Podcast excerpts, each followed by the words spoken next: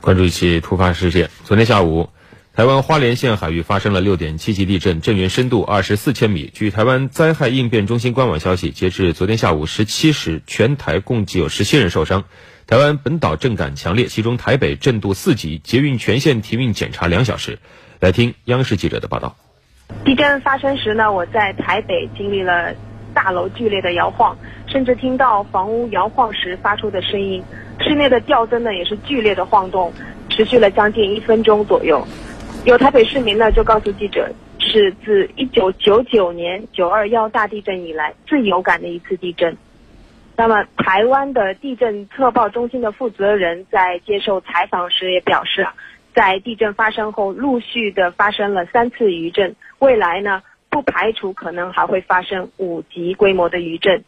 那么，据统计，今年以来在台湾一共发生四级以上的地震有二十一次，其中四到四点九级呢，一共有十五次；五级到五点九级有五次，那么六级以上有一次。最大的地震呢，就是今天的这次六点七级地震。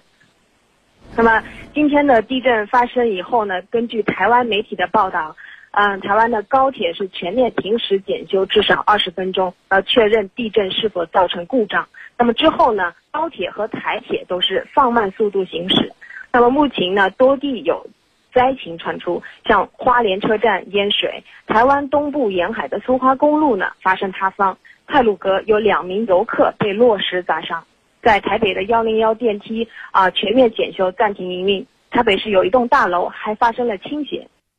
对，此次地震是今年以来台湾发生的最大震级。另外，大陆地区福建、浙江、江苏、安徽等地均有震感。中国地震台网中心研究员孙世红介绍，台湾地震对于大陆地区的影响与地震发生时的错动方向有关。如果错动是南北走向，通常影响较小；如果是东西走向，那么则影响较大。同时，他还说，由于该地区的地震活动水平较高，根据历史地震情况来看，发生六级以上地震通常都会伴随五级左右。有的强余震，但是，一般五级左右的余震，即便是东西走向，由于相隔较远，而且隔了一个台湾海峡，所以也不会对大陆地区再产生明显的影响。地震发生后呢，一些内地旅行团也迅速调整了旅行线路。险携程自营台湾负责人孙瑜就表示，为了防止有落石，携程近几日在当地的团队涉及到花莲泰鲁阁的线路，都计划将景点调整为七星潭。针对没有出行的旅客提出的改签、退票等要求，也会尽力全力的为客人进行协调。此外，